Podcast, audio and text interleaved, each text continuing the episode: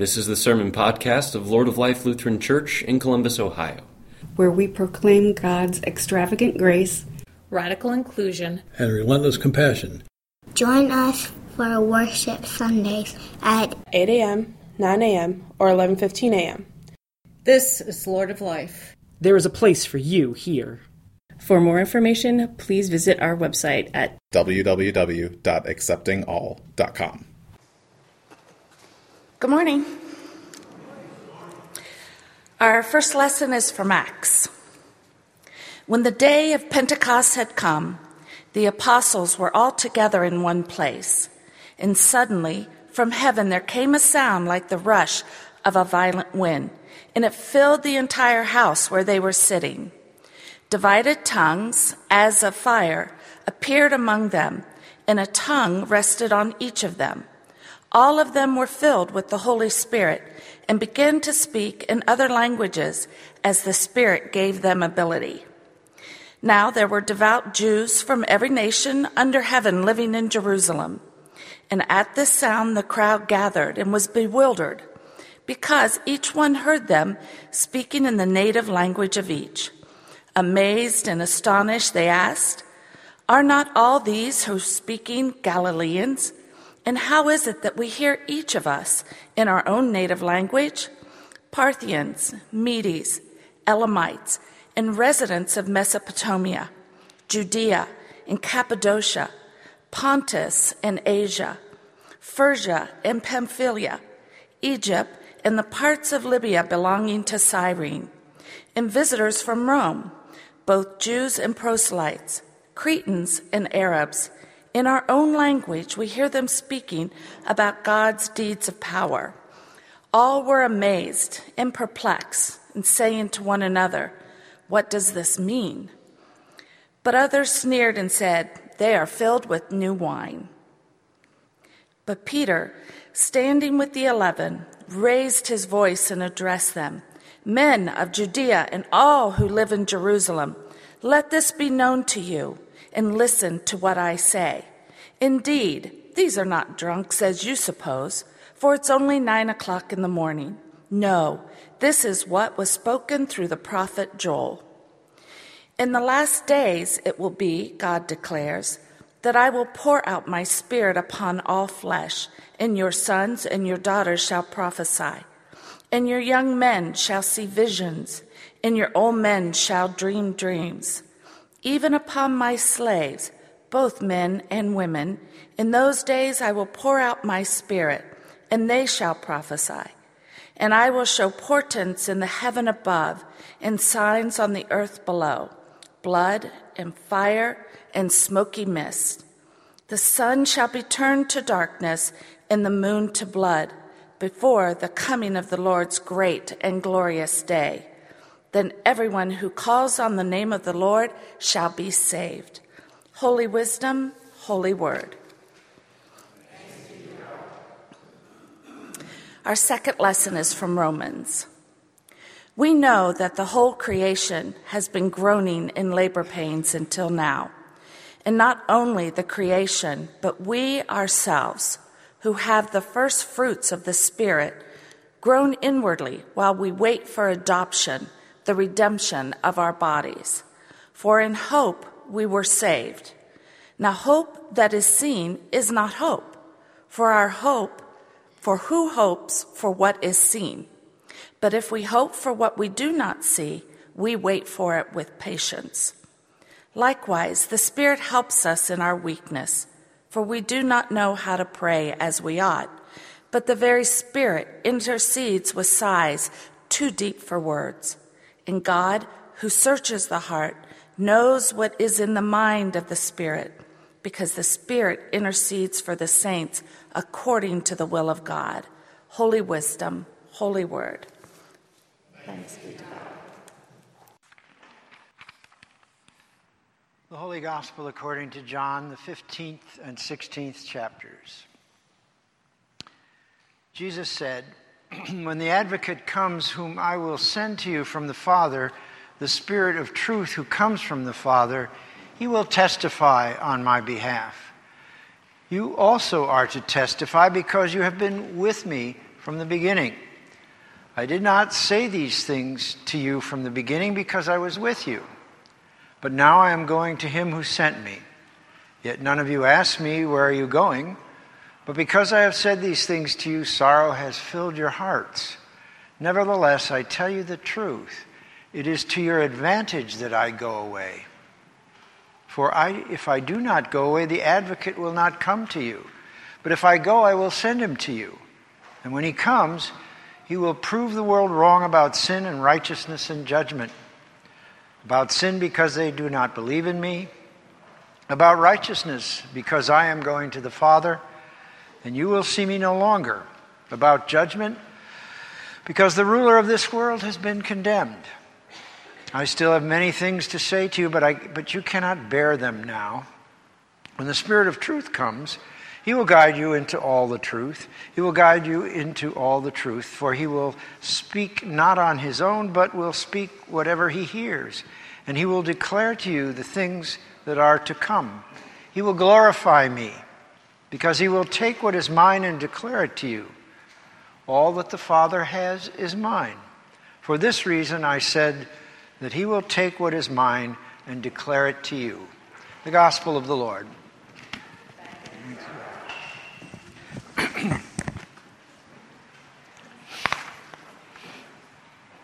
Grace to you and peace from God our Father and from our Lord and Savior Jesus Christ.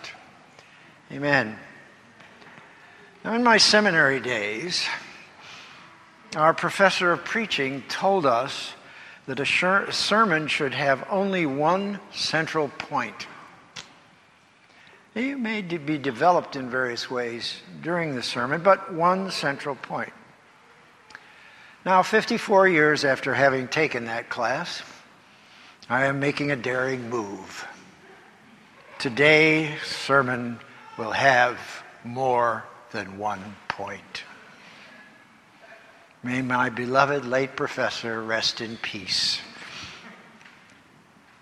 However, we need more than one point to fully appreciate the coming of the Spirit on Pentecost and the many ways in which the Spirit is with us in the church and each of us personally.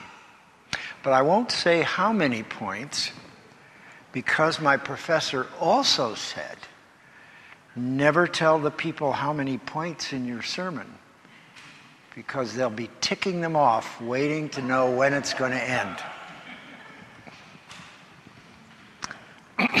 the observance of Pentecost has its roots in the Old Testament and Jewish culture.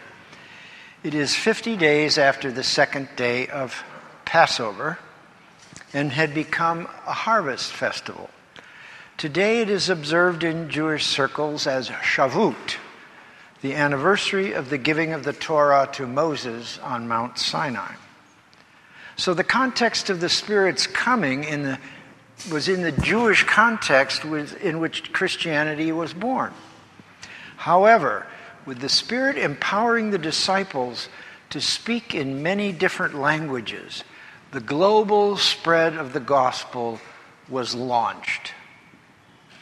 And it is a reversal of the story of the Tower of Babel, in which people's pride caused them to be scattered and divided by different languages and cultures at odds with one another.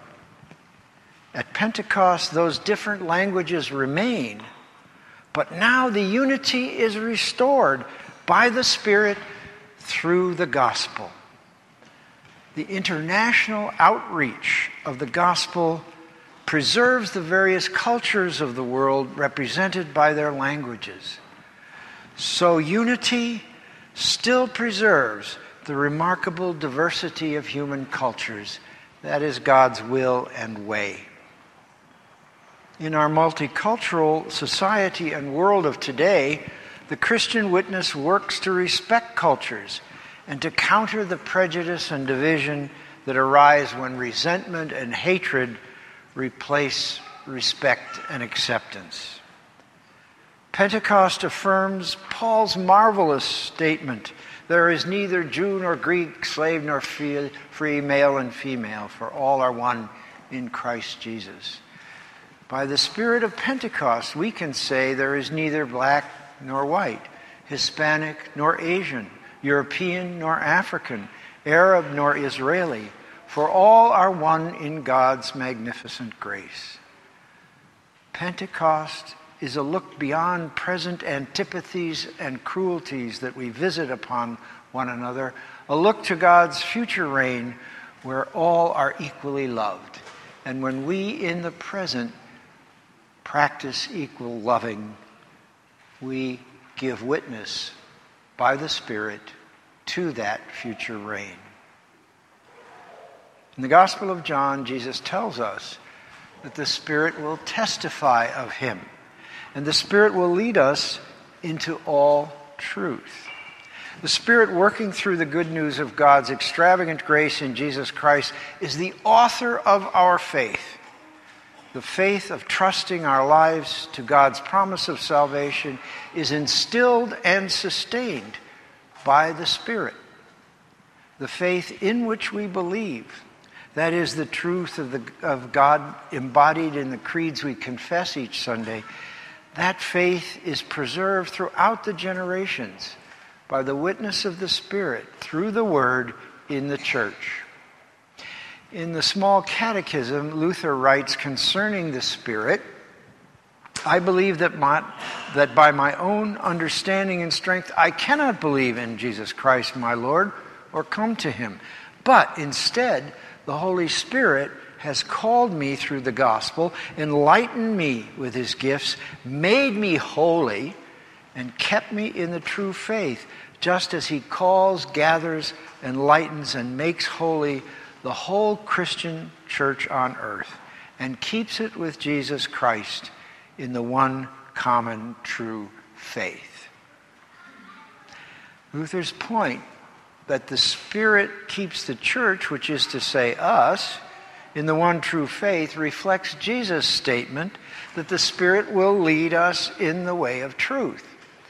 At the beginning of Christianity, there were many varieties of, or variations of how we are to understand the reality of Jesus. Some of these views saw him as something less than truly God. Or if truly God, then some saw him as less than truly human. It took several centuries for the church to sort all this out under the guidance of the Spirit and express in what we now have, especially in the Nicene Creed. More was at stake in this than just a bunch of theologians duking it out over theological formulas. No, what they were, what they were preserving for the faithful is the fact that it is vital to our faith to know that God was truly with us in the birth of Jesus and that his death on the cross was truly a death God experienced as well as Jesus, truly human and that his resurrection is the guarantee of our resurrection. The Spirit has preserved this ultimate truth throughout the centuries. But even today, there's a constant need to keep the centrality of God's unconditional grace central and uncompromised by moralistic theologies or theologies that stress my decision rather than the Spirit's work. The fear is stirred when spokespersons of science challenge our faith. The confusion of many different faiths competing for our attention. The unprecedented ethical concerns that frequently divide Christians when passions are fueled. The battles over how to think about the Bible as inspired. Even the non essential things that set us against each other. All these are the enduring challenge for the Christian community to remain true to the faith and to keep the unity of the Spirit in the bonds of peace as Ephesians commands. Jesus tells the disciples that he has many things to say to them, but they are not ready to hear. In fact, what he is saying is that he has left the church with ongoing tasks of dealing with new questions and resolving serious differences. We shall have the Spirit, but not every answer to every question in advance. Frailty and finitude sometimes keeps us from being totally equal to these tasks, but the Spirit is always at work in the church with us, keeping people in the faith even when differences are hard to resolve. Well, while ideas and cultural differences may challenge the faith in our corner of the world, in many places of this world, the challenge is persecution. Jesus tells the disciples earlier in John's Gospel that they will be thrown out of the synagogues where once they had a voice. Moreover, there will be those who seek to kill them and consider killing them an act of worship for God. In the early days of the church, predictions of those persecutions certainly came true. But it is also true in our era at the hands of political forces that fear the Christian message when it challenges the injustices of this world, or the hatred of religious extremists of other faiths. As I have had occasion to mention before, there have been more Christian martyrs in the last 100 years than in all the preceding years combined.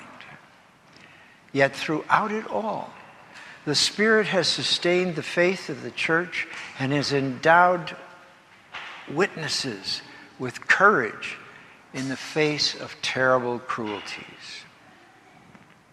Now, in our, our day, we also recognize the cruelties that humankind has inflicted upon the earth.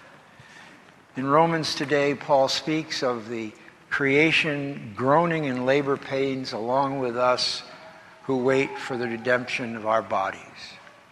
The redemption of creation and the redemption of humanity are together, tied together in the ministry of the Spirit.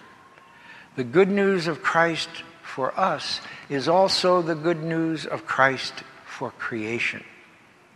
The Spirit was present at the dawn of time, hovering over the void which God has brought forth, from which God has brought forth the intricate, amazing, and beautiful reality that is this planet on which we have come to live. So we pray for the Spirit to be with us and inspire us to join in the care and renewal of creation. The hymn says it this way Come, Holy Spirit, fill the hearts of your faithful and kindle in us the fire of your love. Send forth your Spirit, and we shall be created, and you shall renew the face of the earth. By the inspiration of the Spirit, we, the children of God in Christ, can anticipate the ultimate renewal of the creation through our loving care for it in the present. We pray for the gifts of the Spirit, but we do not always know how to pray, Paul tells us in Romans this morning. Even in praying for myself, for strength of faith and love, for forgiveness and so forth, I do not know myself completely. And the things I really need to ask for in detail of God, I do not know for certain. I do not completely recognize my faults or the sins of which I am guilty. I am sometimes in denial, refusing to face the truth of myself. We do not know how to pray. When our souls are troubled by sin or by sorrows that are so hard we cannot express them, the Holy Spirit is there.